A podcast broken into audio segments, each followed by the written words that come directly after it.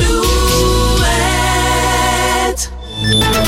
Alouette, les infos. Avec Morgane Juvin. Bonjour Morgane. Bonjour Julien, bonjour à tous. Le dossier Leslie et Kevin. Le père de Kevin a été placé en détention provisoire à Niort. Son procès est renvoyé au 2 juin.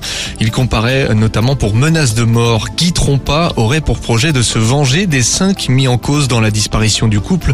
Pour y parvenir, le prévenu aurait tenté de recruter des détenus que contre de l'argent. Des photos des cinq prisonniers auraient circulé dans différentes prisons. Justice toujours, l'ancienne directrice de la folle journée à Nantes, condamnée à 10 mois ferme sous bracelet électronique. L'ex-directrice générale du Festival de musique classique est reconnue coupable d'abus de biens sociaux, de confiance et de détournement de fonds. La quinquagénaire a détourné près de 800 000 euros entre 2014 et 2021. Elle a reconnu l'intégralité des faits.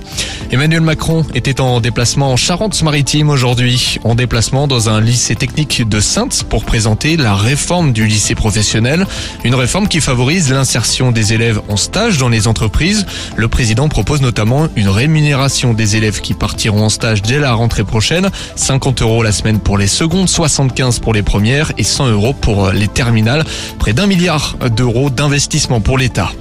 Une entreprise des Mauges liquidée cet été. Les établissements Davy, une menuiserie de Saint-Florent-le-Vieil, va devoir baisser la grille. Le spécialiste des escaliers sur mesure en bois était placé en liquidation judiciaire et devra fermer le 3 août. 35 salariés vont se retrouver sur le carreau. L'entreprise avait déjà été redressée en 2015.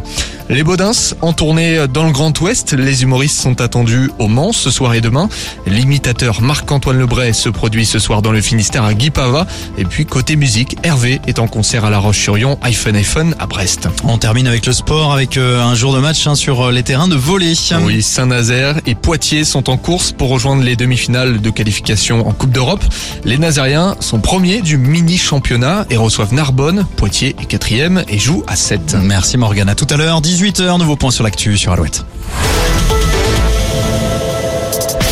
Toujours plus de